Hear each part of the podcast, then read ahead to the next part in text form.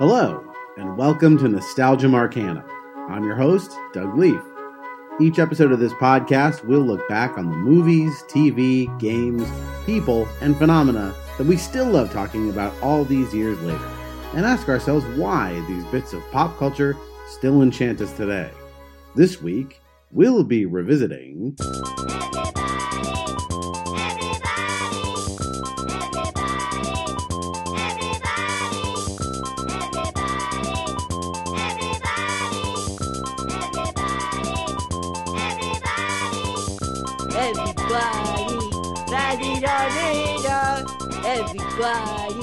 I think it's time for me to check my emails, and let's see if this was from a female.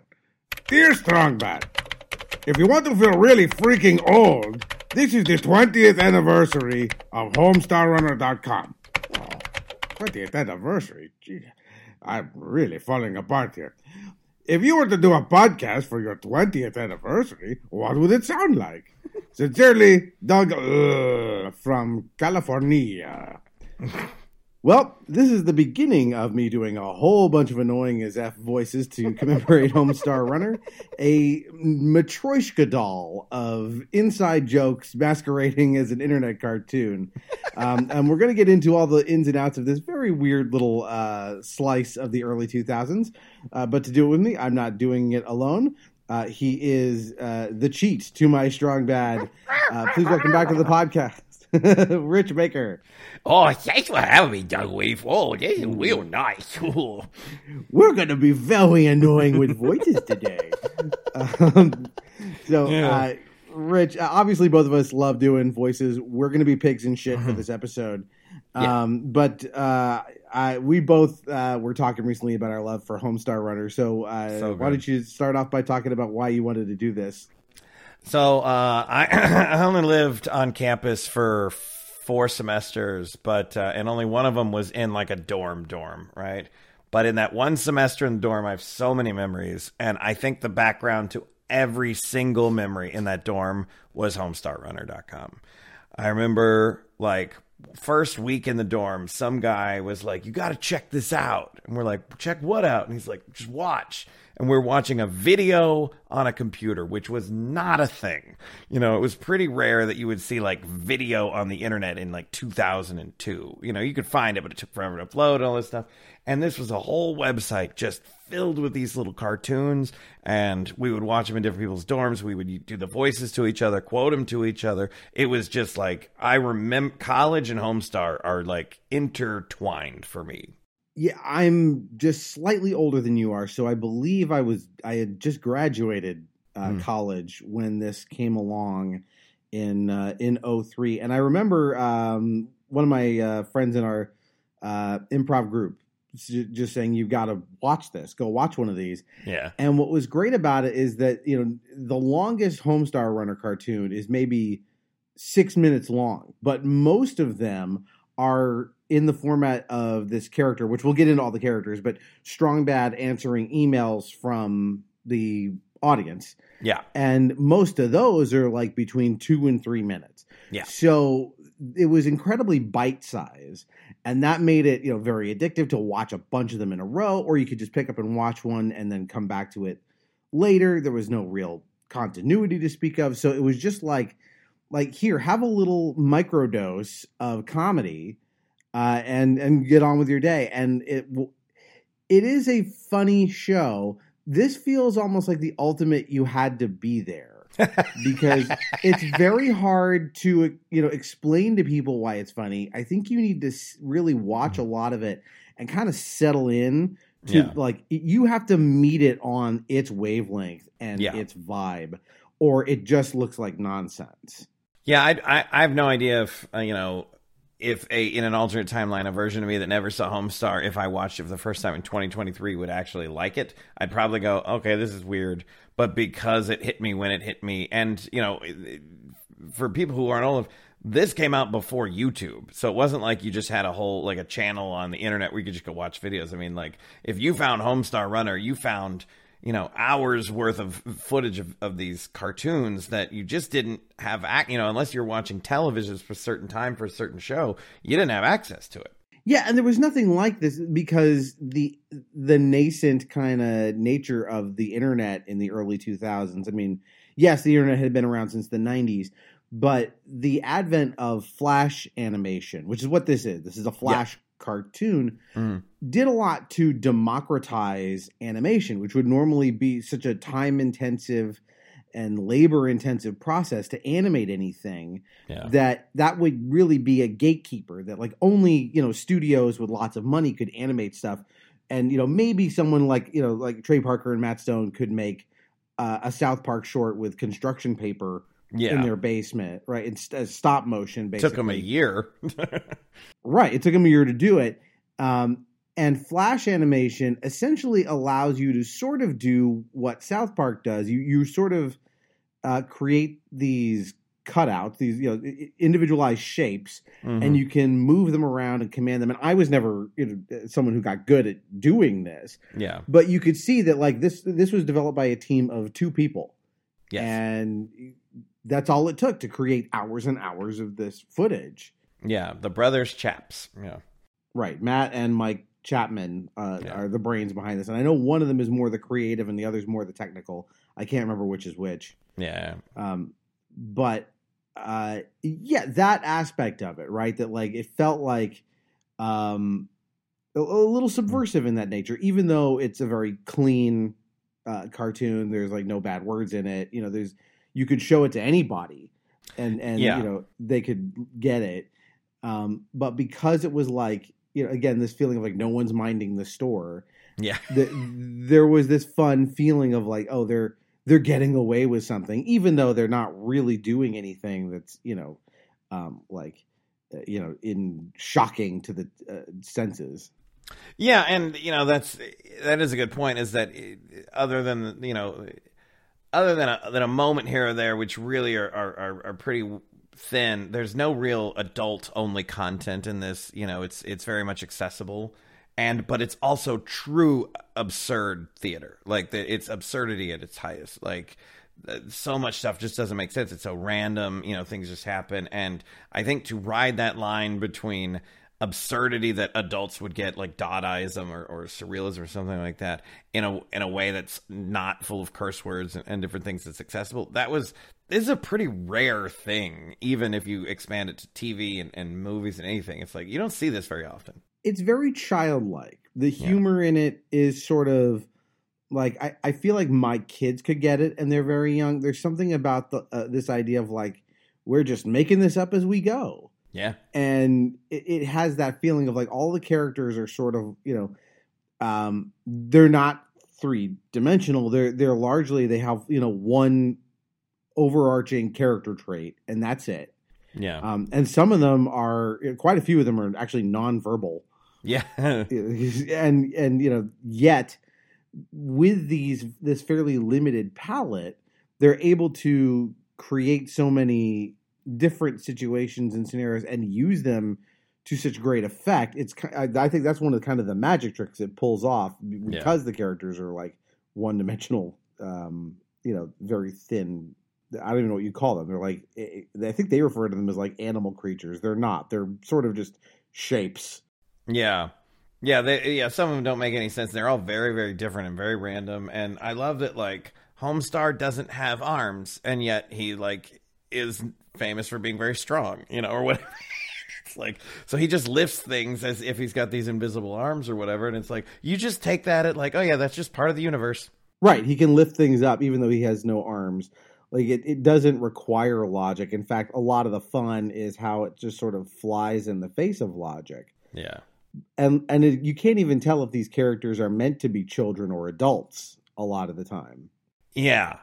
Yeah. And there's, it, there's definitely, um, Uh, an ambiguity about that, you know, and like because like Strong Mad, Strong Sad, and uh, and, and Strong Bad are all brothers, but they don't look at all like. There's no mention of a mom. There's no mention, you know, of any. It's like okay, they're brothers, cool. Like who cares? Right? Why does Strong Sad have rhinoceros feet? You know, yeah, it doesn't matter. There, yeah, that this is definitely something that does not require any kind of scrutiny, and in fact, kind of rejects that. yeah. level of analysis. Like, you're not going to have fun nitpicking this. It's way more fun to just sort of ride this wave that they're on, yeah, and, and just sort of go with it. Um, it, and I think that it's so interesting because as we both did the research, it started life as a children's book. Yeah. The Homestar Runner enters the Strongest Man in the World contest, a children's story by Mike and Craig. Everybody loves the Homestar Runner. He is a terrific athlete. One day his friend, Pom Pom, asked him to enter the Strongest Man in the World contest. The Homestar Runner agreed, and the two trained for days and days to become the strongest men in the world. On the way to the contest, another competitor, Strong Bad, made fun of them. I'm the very strongest. You guys are not very strong. Independently made, yeah. Yeah, and they put it on the website at one point. You could you could find it in the website and read it. And it's just sort of, it's a real straight putt. Yeah. In a way. Like, it's not, it doesn't have the hallmarks that the cartoon would eventually come to embrace. Like, it's pretty much just like a straightforward children's book. Yeah. Yeah, absolutely. Have you ever actually read it? Uh, yeah, I read it online. Yeah, I remember back in the day going deep dive, and I was like, I want to see every video on the site. I want to see every little Easter egg and everything. You know, I don't remember all of it, but I do remember that book of like, because in that book that was in the, the original children's book, that was one of the things was that Homestar could lift something really heavy, but he had no arms. And I just remember thinking like, this is this is amazingly ridiculous. Yeah, and I don't know what went into some of those like design decisions of like, why does he look like that? You know, yeah. why, why doesn't he have arms? Is that like a Rayman thing? If you play video games, like there's a character named Rayman. He's got feet and hands, but no arms and legs to connect oh. them. They're just they just float in space next to him, and they act just as if they were attached. Huh. Uh, but uh, again, no logic to it. It's just like, yep, that's just what that character looks like. Yeah, so that, that's what I thought of with with Homestar. Yeah, and then, like, what is the cheat? You know, is it an animal? Is it a pet? Is it, you know, whatever? And it's it never says any words. You know, like that kind of thing. And it's just, I I still love this, and I still rewatch things, uh, probably mostly for uh, the, the, you know, the, the the sentimental value, but not. But, I mean, it is still just, like, fun to watch animation. It has that feeling of, again, of, like, you know, we made this ourselves, yeah. Right. That that amateur nature of it um, is always more impressive to me in some ways than like, yes, we harnessed the entire power of the Walt Disney Animation Studios to animate something. Like, there's something cool about, you know, we did this with, you know, uh, duct tape and dental floss and like, you know, lashed it together and behold, a cartoon. Yeah. Um, we should talk a little bit about like what this thing actually is. Is because again, it's not a cartoon with like episodes the way you think of a normal cartoon. It is, there are a handful of those that are stored on the website that you could watch. That was like, here's a Halloween special, yeah, or, or Decemberween, yeah. as they would call it. And then largely this this uh, segment of Strong Bad answering his emails became kind of the, like that was the primary episodic content to the extent you would call it that. Yeah. To me, I always kind of looked at it like Homestar Runner was just a universe populated by all these different characters. And, you know, any given, whether it was a Strong Bad email or a cartoon or a song or a video game or whatever it was, it was just these creators going, okay, this is our universe. These are our characters. How are we going to use them in this particular thing? Having no continuity or giving, you know, giving a shit about anything beyond it of just like, we're going to make a thing. Here's our palette. How are we just going to whip something together? You know, not, and not in like a, they didn't put thought into it, but in like a, you know, oh, these, these colors go together this time. Let's try it. It's very improvisational that way. Like it yeah. feels as if they must have improvised a large chunk of stuff. Even if that, I mean, it sounds obviously that they crafted it for the final thing. But you, especially with those emails, of like, all right, well, what's Strong Bad going to do with this email from a user, right? He's going to yeah. riff on it. He's going to make fun of your misspellings. Um, but that can turn into a whole thing. Like, that, generally speaking, there's eleven characters in mm-hmm. this universe, and they really almost never add any new characters at all. Yeah. Most, to the extent they do add new characters, they're often like, you know, alternate universe versions of the characters that already exist. Like the rare example of them adding a character is there's that one email where a person is writing it about Homestar and they write Homsar. Hi, Strong Bad. If you hate Homsar so much, why don't you kill him? From Vinny C. Do you know what, Vinny? You're right. I'll be right back. Hey, Homsar! Uh, why is it Strong Bad?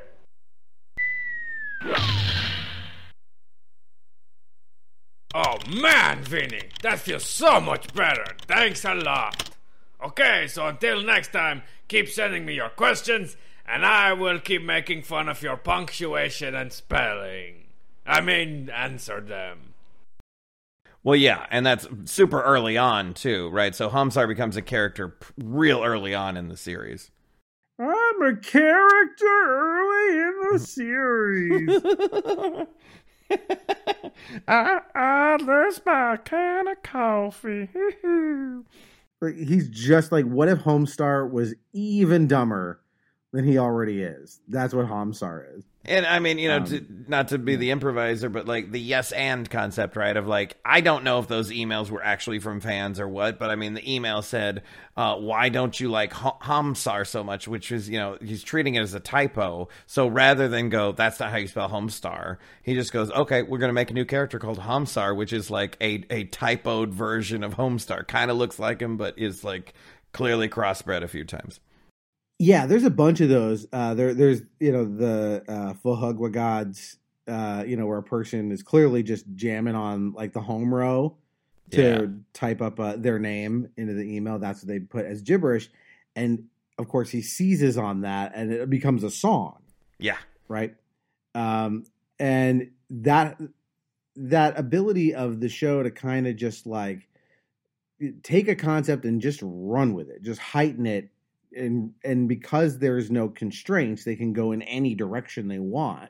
Yeah. And, you know, again, like, um, you know, hey, draw a dragon becomes this iconic Trogdor. And and the, arguably their most famous thing is Trogdor, you know, and it's just like randomly like, okay, draw a dragon. And it just like blew up.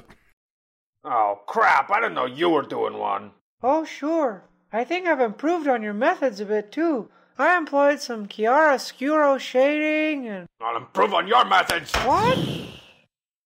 That's not an improvement. Trogdor strikes again! Trogdor!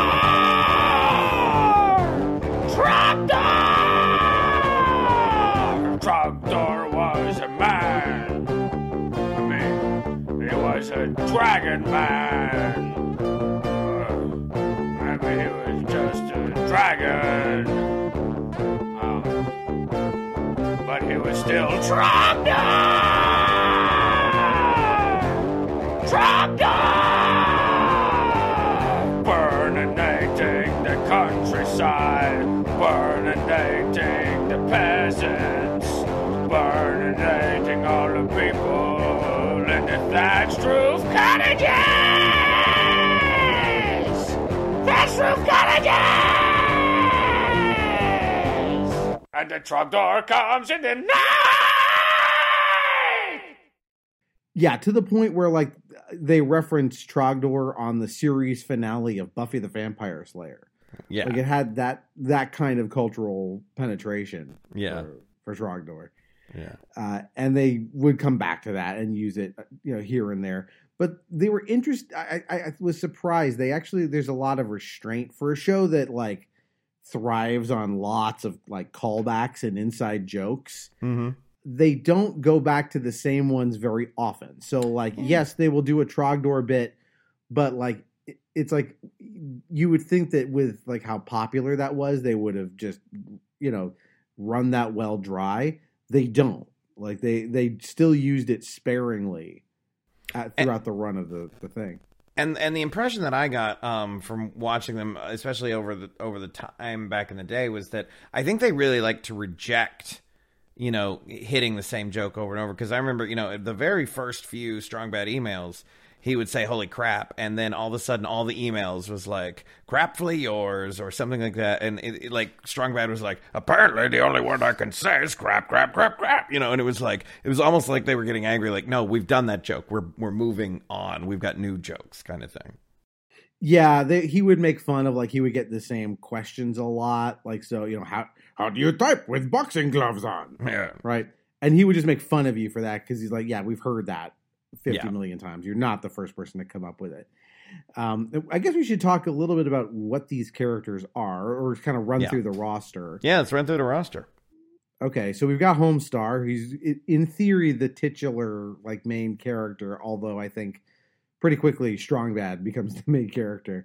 Well, and in that opening video, they would all, you know, he would say, like, you know, welcome to Homestar Runner dot com. And then eventually Strong Bad would come and he goes, I'm the reason that you're here. And Homestar goes, it's true. You know, it's like, no, we know Strong Bad. Like, we're called Homestar, but you're here for Strong Bad. Action. Oh, hey, yo. Welcome to Homestar Runner dot net. It's .com. Oh, right. Homestar Runner dot net. It's dot com. Cut. Okay, this time I'm totally gonna get it. Seriously, you guys. Go ahead. We're rolling. Oh, I am Homestar, and this is the website. Take twenty-five. Uh, no. What? Take one hundred twenty-six. Oh, hello. I'm Homestar Waddle. Isn't that great? Oh, I can't take it anymore. Hello, and welcome to I'm a Big Moron Who Can't Remember His Lines dot com. No, seriously, I'm Strong Bad, and you don't know it yet, but I'm the reason you're here. It's true. Check me out. No, seriously, check me out.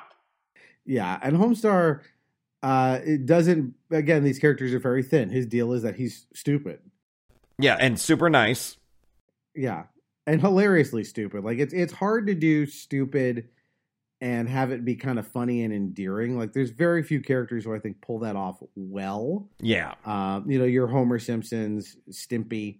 Um, sure. You know, they're, it's hard to do because it can it can be very alienating to the audience to just go like, all right, come on, no one's that stupid. But because it was, like, stupid with, like, you know, twenty-five percent random... Mm-hmm. So the things he would say would be dumb or non sequiturs or not make sense, but they would be going in these, like, odd directions where, yeah. you know, like, so he would repeat. So there's a Halloween episode or Decemberween episode where he starts talking, like, no matter who he's talking to, he starts asking about a witch's brew. Yeah. Right. This witch's brew concept. And he just keeps sort of saying it. Even when, like, it makes no sense in the context anymore. Yeah. And that's what I mean, where it's like, it's dumb that he, like, hung wrapped around the axle of this witch's brew concept. But the way it manifests is so, like, unexpected that it, it makes it work.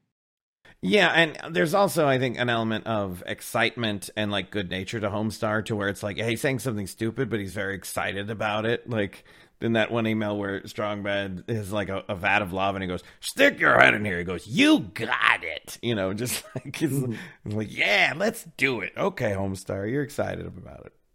Yeah, and because these characters can endure impossible physical pain.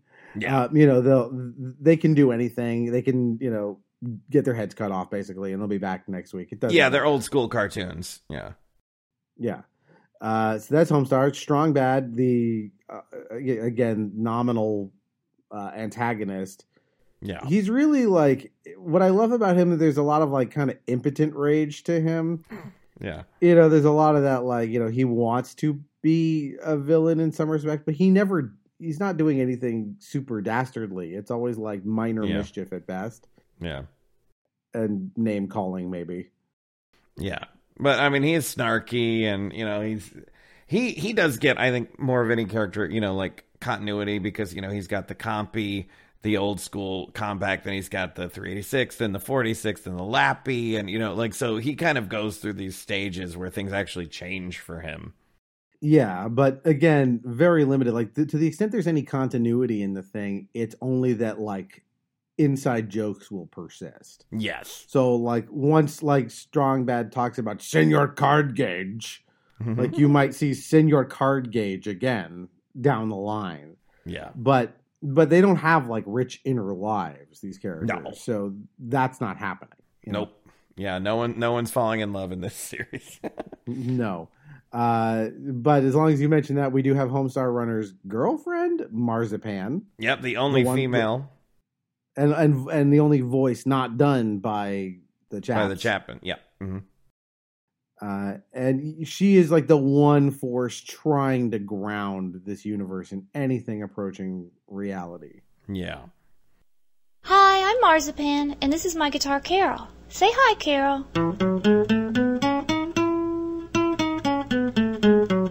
Ooh, E scale. Nice choice. When I'm not rocking out, I like to dig in my garden and eat. I'm a fiercely independent woman, and I'm fiercely independent about the soy products that I choose. Homestar Runner and I are one hot item when I say we are. And today we are not. Boo. I like baby animals and cats and dogs. But it makes me sad to see cats and dogs in the same room together. Okay, bye, I'm off to the chinchilla protest. Yay! Yeah, she's she's the one that's like, no, I don't want to do that. You know that. You know, it's like, oh, okay. Yeah, she's very granola. She's very sweet. Um, I think at one point, like, she does like tire of Homestar. Like they joke about, like, why is she still with him? You yeah, know, that kind of stuff. Yeah, which feels very much like the Stan Wendy dynamic from South Park with those two of like, yeah, they're going out in name, but you never see them like do anything. You know. Romantic or anything. Yeah. No. Uh, so then we got Coach Z. Oh, yeah, Coach Z. Strong chippies there, Strong Bad. He's just a Chicago accent. Yeah. Like, a, an absurd, like, Chicago accent. Great Gerb. Great Gerb um, there. Yeah, he wears a sideways baseball cap. His whole body is green. I don't know if it's a if it's a costume or that's just his body. And then he's got a Z belt buckle with no belt.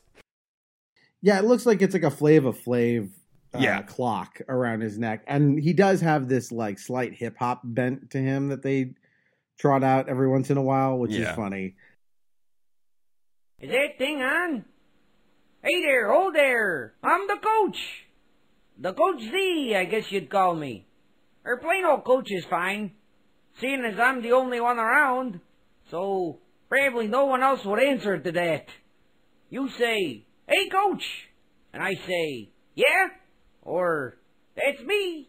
Or, hoo-ha! Any one of those. There's rumors flying around that I sleep in one of these lockers, but, uh, that's just not true. I usually crash on this bench here. My back's not in real good condition. And now I'd like to perform my hip-hop single, These People's Tried to Fade Me! I want to, I want to. Sorry, we're all out of tape. He reminds me a little bit of like a Zoidberg from Futurama. Like mm. a lot of the jokes are like how pathetic he is. Yeah. You know, like out of all the characters, I think he's the one with the most just like, even more so than Strong Sad in some ways, of just like, oh, he's pathetic and will die alone. Yeah, yeah. Although I will say, of all the cartoons, like we mostly know Strong Bad, but the Great Jorb cartoon, that is, I, I kind of forgot to put that on the list, but like that's a great, you know, like that's a really funny one. That's an early one, a very early one, where the whole joke is that they're trying to get him to say great job, and his accent is so absurd, he can only say like great Jorb, Jerb, yeah. Jerb, like it's, and that's all it is. That's yep. the joke.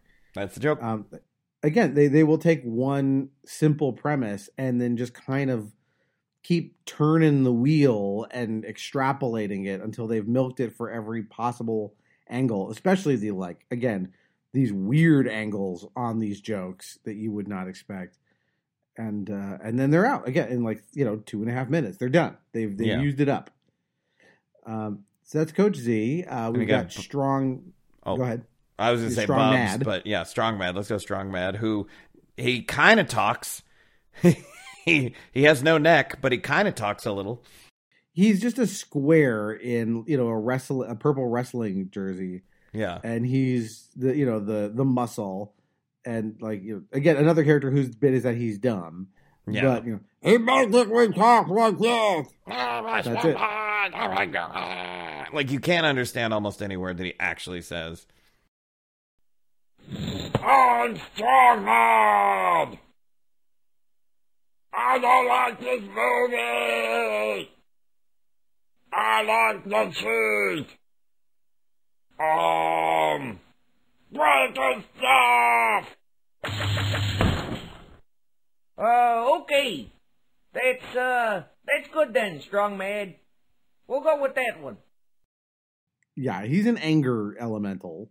Yeah. Um, he they don't do much with him because of that. Like, he's just sort of, if it's funny to, like, watch him break something, that's yeah. about all you get out of Strong Mad. Um, Bubs, since you wanted to talk about Bubs, uh, he runs their local little store. Concessions. Bubs Concessions. Yeah. And it kind of has this, like, funkadelic voice. Yeah, yeah. Shut up, kid. Yeah, he's he's the snarky one. He's the, like, the opposite of Coach Z. I mean, seriously, people, it's the nineties. Am I right? Am I left? Say, Bubs, your comedy club here bears a striking resemblance to the side of your concession stand. Oh, that's rich. You know something else that bears a striking resemblance to something else? I don't know. Women can't drive. Oh, let's get out of here, my bad pennies. This guy cracks me up. And airline food? I mean, having a what?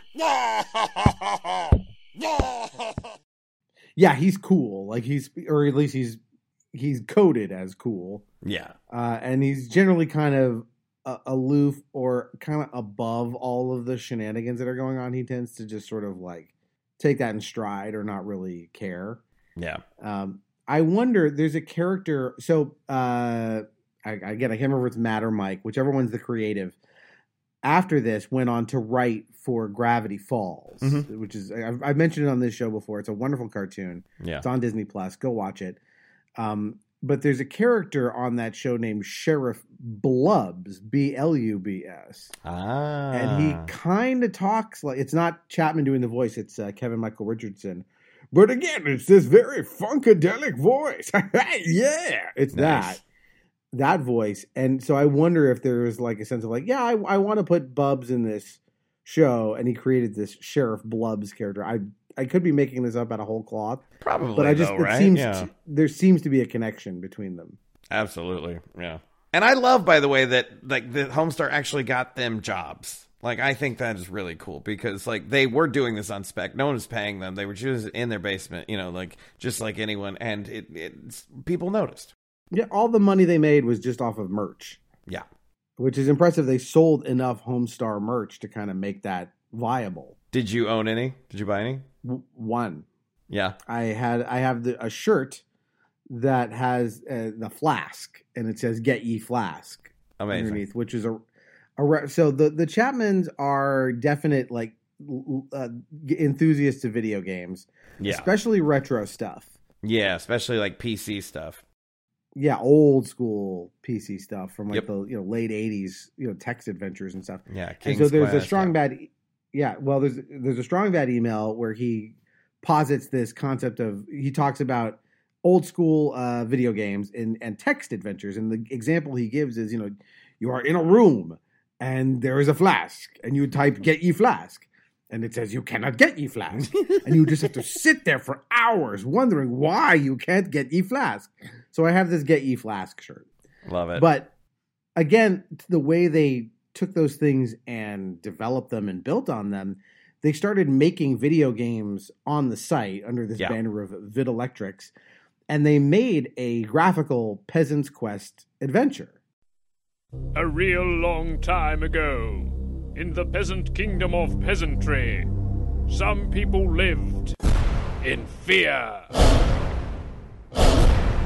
You are rather dashing, a peasant wearing short pants who returns from vacation to find his thatch-roofed cottage burninated. You swear revenge and embark on an incredible journey to vanquish the Burninator once and for all.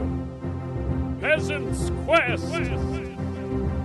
From the company that made that game Trogdor, and that game Rabbit Algebra, comes a graphical text adventure of rather large proportions.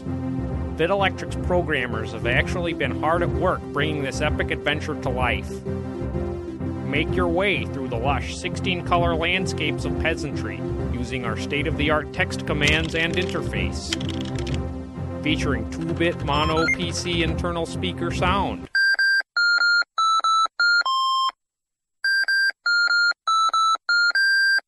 Yeah, which is definitely, and, like, know. of all the games, is the, I think, you know, the most important, like, the most memorable, the most fun.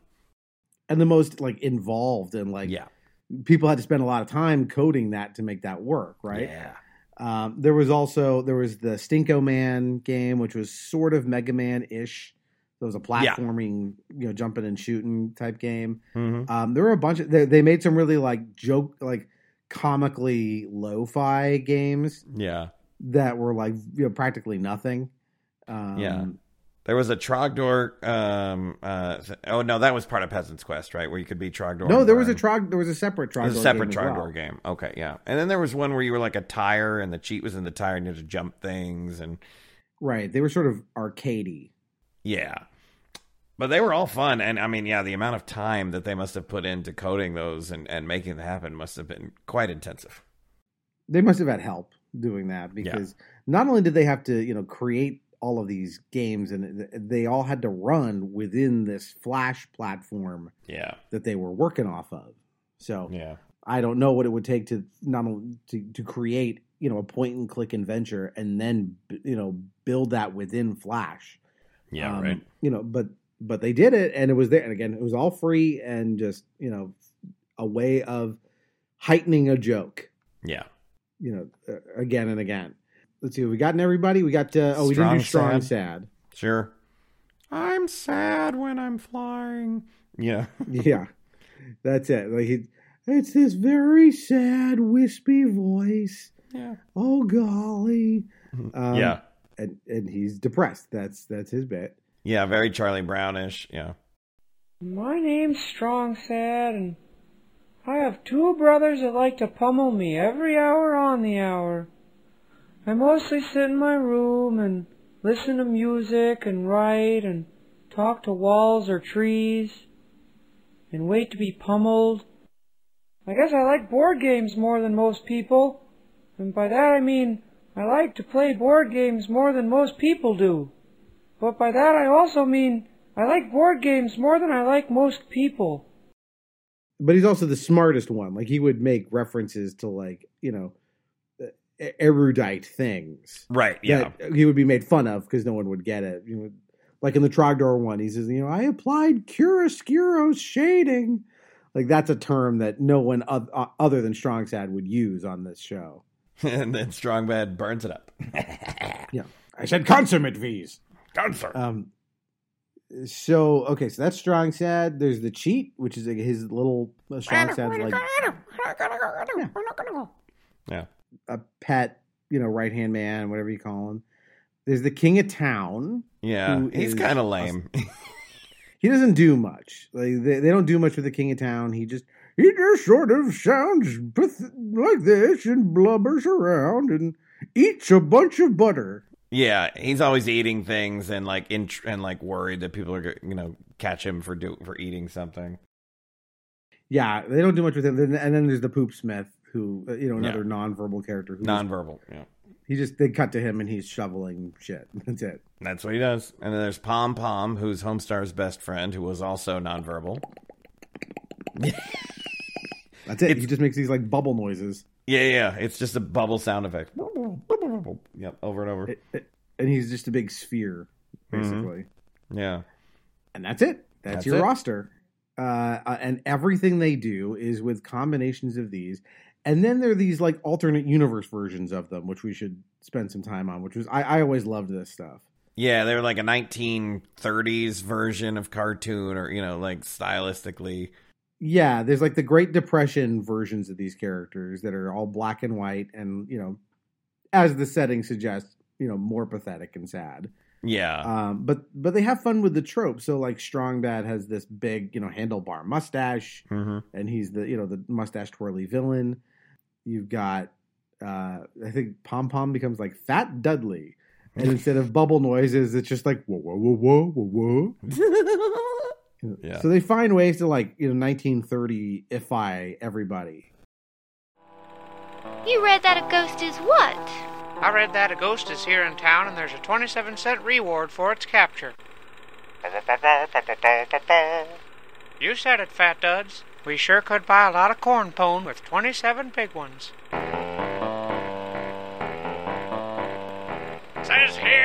news, Papa, that the encapturement of the new apparition got us top reward of twenty-six and one pennies.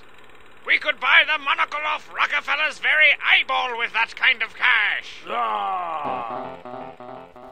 Uh, yeah, and then, you know, they've also, uh, obviously, just mainly Strong Bad, but, you know, they have, like, the uh, the, the twenty X D six version, like the anime version of him, and they have the Thnikkaman, which is kind of like a, like an older Strong Bad, you know, they've... They, so they, well, that's, they, uh, the Thnikkaman's Bubs, right? That's the seventies, like, here comes the Thnikkaman. He just, like, walks across the, the screen. Oh, is it Bubs? Yeah, yeah, yeah. It's Bubs, yeah, and it's not explained what it is. It's just... They're all excited that the Thnikkaman is coming. Yeah, yeah. T- I can't remember, but there isn't. There's like an old version of Strong Bad that's like got the the m- mask, but and he's like got a, like a beer belly. He's taller. That's Senor Cardgage. Senor Cardgage. Yeah, yeah. There you go. Yeah, yeah. But like like like I said, almost all of the quote unquote new characters are just these like alternate versions of the existing characters. Yeah, pretty much. With With the one exception of Teen Girl Squad. Teen Girl is... Squad! Teen Girl Squad! Cheerleader! So-and-so! What's her face? The ugly one! I got a postcard. Dear the one with baggy pants, we're on spring break! We tried to call you, but we forgot. We're having way too much fun, and we'll try to remember to bring you a shell or some sand. This side has birds on it. Chomp. We're on vacation! It's like the fun never ends. Let's go put our stuff down by them older boys. I miss video games. I miss my mom. I bet they play sports. Ooh, I'm too nervous. Perch. My lungs are filling up with sand. And cigarette butts. So this is one where, again, the outgrowth of a Strong Bad email where yep. someone wrote in and asked to, you know, what it would be like, you know, if he would talk about their little squad of friends, and he creates this thing, and it's all looks like it's drawn on lined paper from, like, you know, grammar school. Yeah. And like doodles, these uh, cheerleader, so-and-so, what's her face, and the ugly one. Yeah. And they would have their little adventures, like as a cartoon within the cartoon. Yep. Yeah, they love that kind of stuff. So-and-so, the ugly one, cheerleader. Yeah. And again, like to a lack of continuity, half the time they would like die gruesome deaths. Yeah. Because the joke was Strong Bad is just drawing this on paper. Yeah. And just doing whatever he feels like. You know, like like you would doodle in the margins of a trapper keeper. Which, which probably isn't that far off from how the Chap brothers, like, felt about doing it themselves. Like, oh, we're just doodling here in, you know, in, in Flash. Yeah. So if, you know, if uh, so-and-so gets killed by arrows, you know, or, you know, possums. Yeah. Uh, just eat her.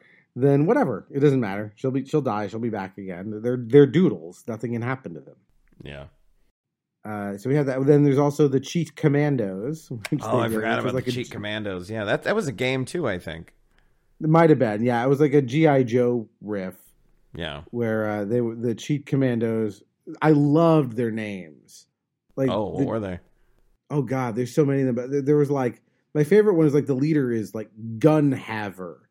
Because he has a, he has a gun, so he's the one. So he's Gun Haver. Um.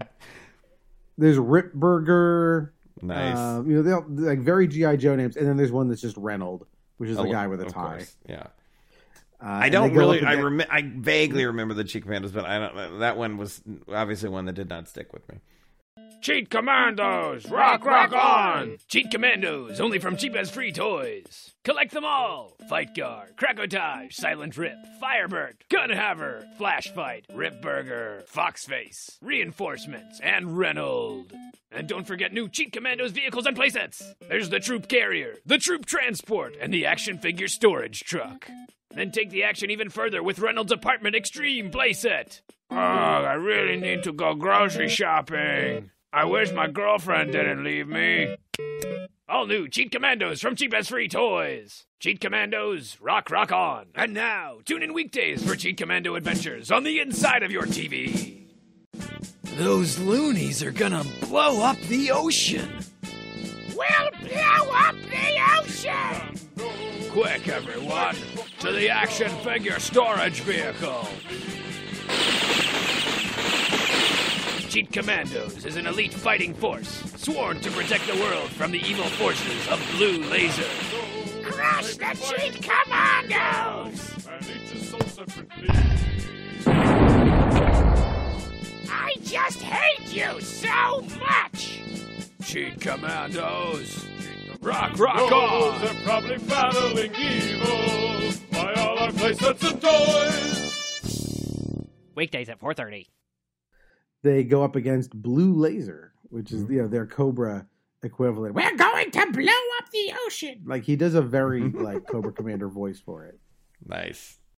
Uh, so that that is like kind of the, again, that's the palette we're working on. Yeah. And they use that to such great effect. Like, again, not only do they create all of these emails, you get all of these companion video games and songs too. They actually wrote a fair number of songs. Yep. And again, they would come up with like fictional bands within this world as well. Mm-hmm.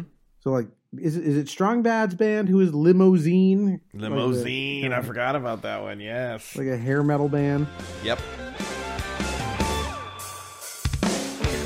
Walking the streets, I got a feeling it's leather tough. You better believe it. Waking up late, asleep in the gutter, breaking the chains. You better.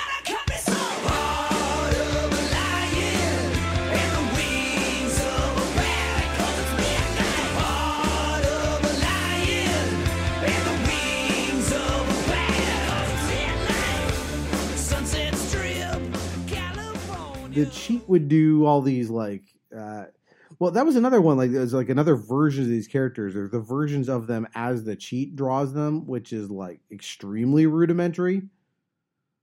And that's just sort of the joke that they're, I mean, they don't talk right in those versions yeah. either. It's like, yeah. eh, I am Homestar. Like, they just have these like sad, weird voices. yeah. Uh, and, you know, I love that they play with that of like, what would, what if our characters drew our characters? What would they look like? What would they sound like? And the answer is, it, you know, like, it's like they have fun with like, just how amateurish can we make this look?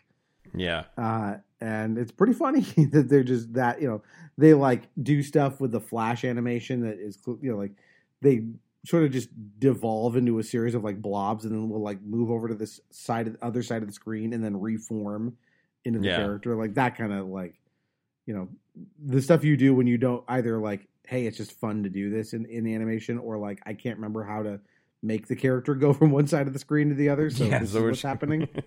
We're just gonna do it this way. Yep. Do you remember the, uh, I, I, I forgot about this until we were talking about it, but um, there was, there was a character or, or at least it was a product in the universe. It was like a, a marshmallow guy that had like a bite taken yes. out of him. Yeah, it's like, was it Fluffy, Fluffy Puff, Puff or something like that? Yeah, yeah, yeah, yeah. That's right, the moon. Yeah, because um, they, they would do those commercials for them. Greetings, fellows. I'm Mister Schmallow. Have you grown low with ordinary confections? Has the sugar shack left you out in the cold? Look lively in today's Go Get 'em lifestyle with Fluffy Puff Air Puffed Sugar Delights. Each delight is hand puffed with a blend of only the finest airs. Air puffing is surely the future of eating delicious foodstuffs. Mister Bossman wouldn't settle for much less. Add open flames to create a flavor taste that'll send you to the moon. Air Puffed Sugar Delights. That's right, the moon. Enjoy Fluffy Puffed Air Puffed Sugar Delights. Hand puffed at the factory in New Consum. Fluffy Puffed Air Puffed Sugar Delights. Hand puffed at the factory in New Consum. Fluffy Puffed Air Puffed Sugar Delights. Hand puffed at the factory in New Consum. Look lively. Look lively. That monster's gonna give me nightmares. Uh, I remember one of them was like in the nineteen thirty-six mode. Yeah. A commercial for them. Yeah. Schmallows. Or something. Schmall- something like that. Um, yeah, that was a, they did a couple of those. They had that, that product that would show up here and there. All kinds of like just weird, again, so many running gags. Yeah. Or, or it's almost, you can't even call them running gags. They're just like these things that show up over yeah. and over again, but but still judiciously, right? Like they don't overuse any of this stuff. Yeah, no, they're really good about not beating a joke too hard, and especially, you know, as, as popular as Trogdor came, you know, like they could have just like done a whole Trogdor universe and probably, you know, gotten rewarded for it because of its popularity. But at the same time, they were like, "Nah, we're gonna do a video game, and uh, we're not really gonna mention Trogdor too many more times after that." Right, right. Again, it shows up very, very rarely because I think there's something like two hundred or so Strong Bad emails, maybe a few more than that. Mm-hmm. Um, which is not as many as you think when you remember they're all, you know, maybe two minutes long.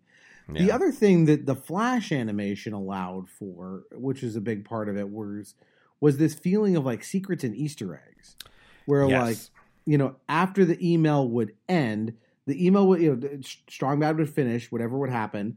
This uh, piece of paper would come down from the top of the screen. That was like the indication of like, it's over. Mm-hmm. And then you, sometimes you would just sit around and do nothing for a while and then something would happen. Yep. Sometimes you would move your mouse over something and you would notice, oh, I can click on that.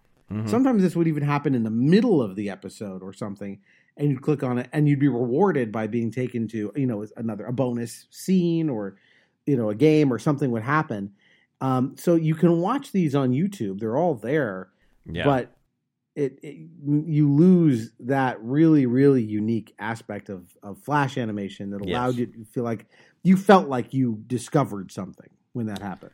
Yeah, because as you said, not every email had it. So like it was always you'd watch an email and you'd be like, okay, I'd move my mouse around. I'd sit there at my computer and wait for a minute. I'm like, what is anything going to happen? And sometimes it would and sometimes it wouldn't.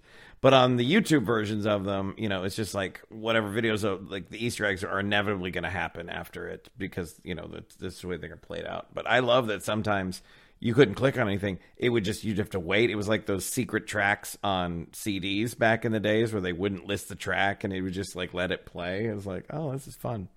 They would also use this to great effect in terms of just the design of the website itself. Yep. So when you were on the homepage, you know, there'd be, you know, usually Homestar on the right. Sometimes mm-hmm. it would be a different character, but usually Homestar. And then you'd got these buttons for, you know, Strong Bad emails, you know, cartoons, cartoons and whatever's yeah. up there. There's like maybe characters. Yeah. Yeah, that's right. And so you would, when you'd move your mouse over tunes, you'd hear Homestar go, tunes, yeah. games, characters. Yep.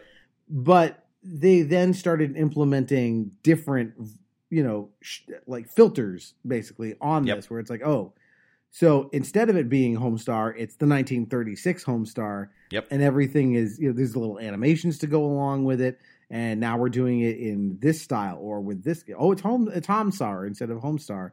And everything's weird and stupid, right? As you move over the, the different buttons. And again, yeah. it just made the experience kind of come alive. Yep. Uh, you know, there, there were a bunch of them, and I'm, I'm sure, um, There there was plenty that I loved, but for some reason, the one I always remembered is one I sent you was Frat Party, because, you know, he's like described this whole frat party in the email. And then the, the Easter egg was him singing a song. He's like, and then you can get the guy with the acoustic guitar and kind of long hair to play, you know. And so then you hear this song of Strong Bad go, circles, I'm spinning you around and circle, and it was just this silly song, and I remember it was one of the most satisfying Easter eggs. They are masters of tropes and genres. So when they would do something like that, and they would say like, "Okay, we're going to play the you know, this is the the song that the asshat at the frat party does when he pulls out his acoustic guitar to to lure unsuspecting women to his lair." Yeah. Because that's what it's for. Yeah. Um, if you were that guy in college, fuck you. Uh, but I played piano and it was useless.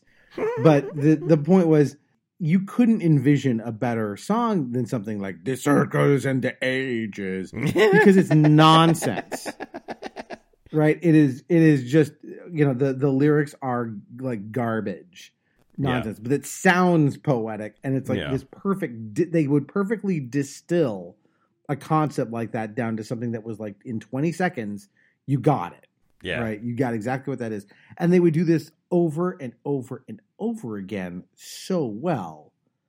Um, you know, again, like, so the, the Stinkoman stuff, this twenty X D cents, yeah, which was them, their riff on, you know, making fun of anime. Yes. In particular, very like Dragon Ball Z. Yeah. You gotta have the blue anime. hair. You gotta have blue hair. And my mouth is real tiny when it's closed, real big when it's open. Ridiculously huge when it's open. Yeah. And but from there, they would then go on to show you a little bit of this Stinkoman cha- uh, uh, cartoon.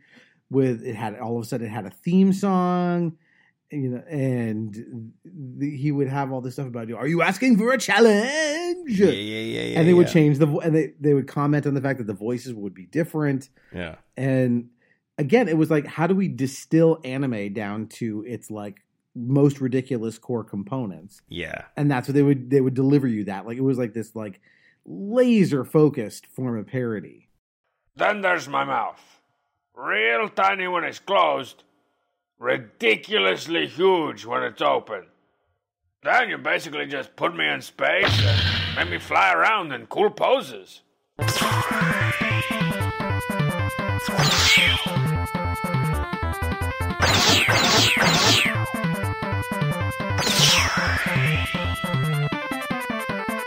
probably have somebody else do the voices.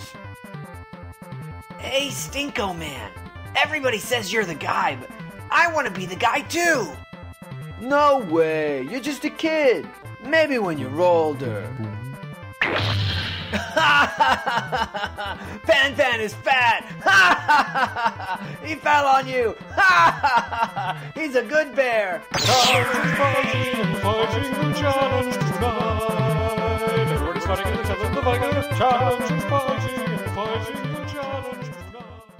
Japanese cartoons are we- oh, excuse me. Japanese cartoons are weird, man. Yeah, and I mean, it was it was so, you know, my head would be a little bean. My boots, way cooler, you know. Then you just put me in cool pl- poses with music behind it. And what you just described, first of all, you're quoting it verbatim, but that is what I'm talking about when I said, like, it's got this, like, kind of a ch- childlike quality to it. Yeah. Because that's very much like, I'd have the most awesome boots and I fly through the air. Like, that's very, like, you know, there's something very, you know, like a ten-year-old would be excited about this. Yeah, absolutely. Uh, and and there's something about that that feeling of, like, you combine that with the, like, we just made this ourselves animation, and then this, you know, very childlike enthusiasm for the subject matter, or that plays out through the characters and their attempts to emulate basically grown-up stuff. Yeah. And uh, it it makes the whole thing kind of work. Like, this is that vibe that you have to sort of, you know, tune into to make the show funny to you. Yeah. Uh, so I have two questions for you. I'll start with, yes. Do you have a favorite email? Huh, a favorite email. Well, definitely the anime one is uh, is an all-timer for so me good. Because there's so much that goes on in it, because it starts with, you know, I, you know, I'm going to go into anime, and he takes it all the way to, you know, again, where it's like there's the they get the theme song, and it like the whole like aesthetic like goes into this like black and white almost like checked drawing. Yeah. In freeze frame that you would get for the credits of a show like that. Hell and yeah. I think the theme song is just something like fighting and challenge and challenge and fighting. Hurrah. And they do it. And,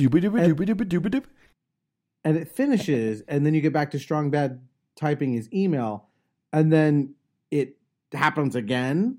Like they like yeah. it, that goes into the same aesthetic, and he's and you hear like Strong Bad singing the song now. Yeah. Um. So like they, they do so much with that, and then to have them kind of keep reusing the twenty X D six, which the the X D, so it's the year two zero X six, which is a, again a nod to Mega Man, which those games take place in the year twenty X X. Yeah. Um. And so they. They didn't just do that once, right? They would go back to this anime version of the character and yet again judiciously not overdo it. Like, it was just enough so that whenever it came back, you're like, oh, man, the, the anime stuff. This is fun. Yeah. Well, you know, we're, we're going into this mode for a while, uh, but it never overstayed its welcome. So that's uh, that's one of my favorites. Do you have a favorite? Oh, it's absolutely up there. But uh, I think my favorite is uh, Hurt Your Friends, which is, you know, it would only be funny to you if you were already very familiar with the universe, because the email is just like, "What's up? You are awesome. I like it most when you hurt your friends, Andrew." And like, that's the whole email. And then there's just this beat and he goes, "Andrew, this is the greatest email I've ever received.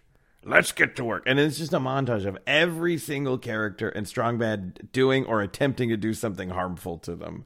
And then it comes back and it's just like, I, I've probably rewatched, rewatched that one like a hundred times.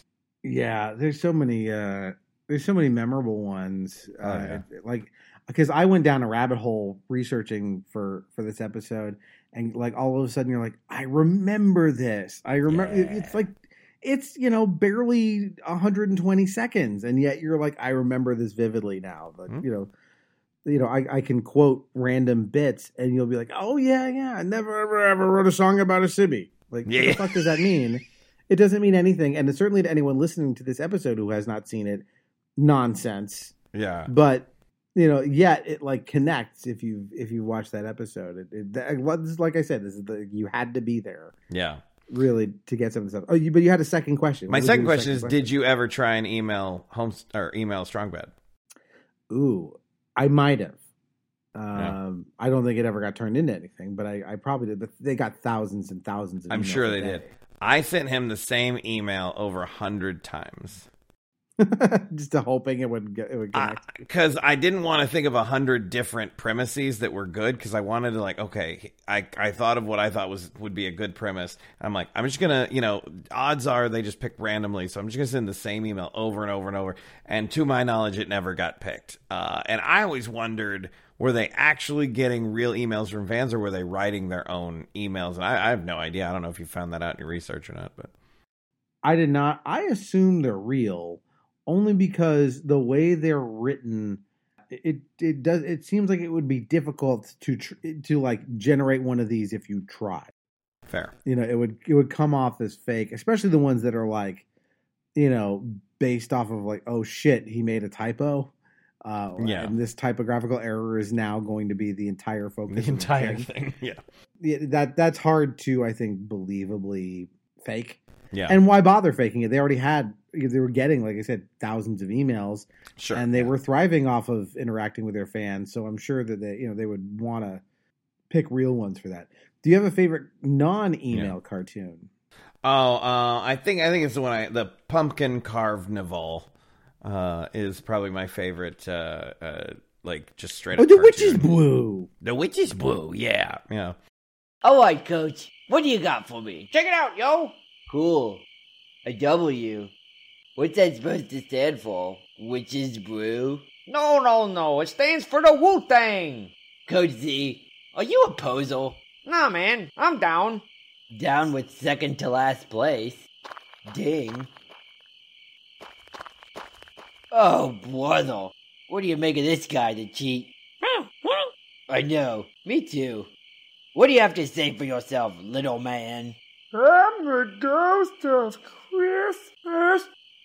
Wow, you've set a new standard for last place. You don't get it, Ding. And also with you.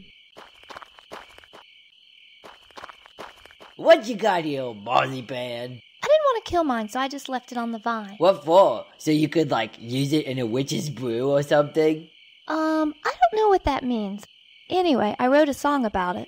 I left it on the vine. I left it on the line. I mean, I left Not it Not necessary. Last place. Ding. Homestar, I'm breaking up with you. I, I loved all the Decemberween ones because the costumes were always like, somewhat, some of them I knew and some of them I had to like learn what they were. And I'd go on the internet and like, who is this guy that they're talking about? And like, I learned a lot of pop culture from their knowledge of pop culture. Yeah, that was always fun. In fact, I think at the end of those, they would usually have just a screen that yeah. you, you could see all of the characters, and it would show you like who they're supposed to be. Exactly. And yeah. it was it was a lot of them were like, oh, what a great idea for a costume. Yeah, like they're they're so. I mean, some of them are very obvious. Um, you know, they're like vampires or whatever, but there's sure. some where it's just like, I'm trying to remember what some of them are now. But well, one of them, Homestar, dressed up as the lead singer from A C D C, whose name I don't recall offhand. Uh, oh, no, he's uh, not the singer. He's uh, Angus Young, the guitarist. Oh, Angus Young. I'm sorry, the, the guitarist. Yep. Right. He's the one in the schoolboy outfit. Right. And at this point in my life, I didn't know who Angus Young was. So I remember looking at that and going, oh, that's who it is. One of them was dressed up as Captain Lou Albano, who I don't know if you remember from our childhood. I know him as Mario from the Super Mario Brothers. Exactly. Super that's Show. Where I know him from, too, one hundred percent. But like they had but him dressed up in his wrestling thing. Yeah. Yeah. A lot of that stuff. It was like like they were very visually distinctive, like iconic things. Like if you knew it, you'd you know what it was. If you knew it, you knew it. And like I remember Coach yeah. Z one time was Kid from Kid and Play. Right. Again, feeding into his like weird hip hop stuff. These people tried to fade me. Yeah. Do you have a non-email favorite cartoon? Oh man, I'll probably uh the it's the one where they do twenty X D six versus nineteen thirty-six. Ah, yeah. That's where cool. You have the nineteen thirties Homestar fighting, quote unquote, with uh, with uh, the anime Strong Bad, Stinkoman. Yeah. Um, there's something very funny about watching those two worlds collide. Yeah. Because uh, they wouldn't do that as often. They would they'd usually be in like one mode or another. Um, so yeah. Combining those two was like, oh, this is fun. Yeah. So two great tastes that taste great together. Uh, and then, of course, the Ballad of the Sneak. The Ballad of the Sneak, to, yeah. I listened to that thing a million times, which is, uh, again, nineteen thirties uh, song about the sneak, which is the thirties version of the cheat, uh, the cheat. And it's just this, like, barbershop quartet sort of ragtimey number about him. Yep. If you've got a caper, then you know who to call. It's the sneak. It's the sneak. Who's that dapper swindler out of Tammany Hall? It's the sneak. That charming little Watson, who's the strongman's greatest pal. It's the sneak. It's the sneak. Who did the holly golly on the Panama Canal? Do wackadoo wackadoo. It's the sneak.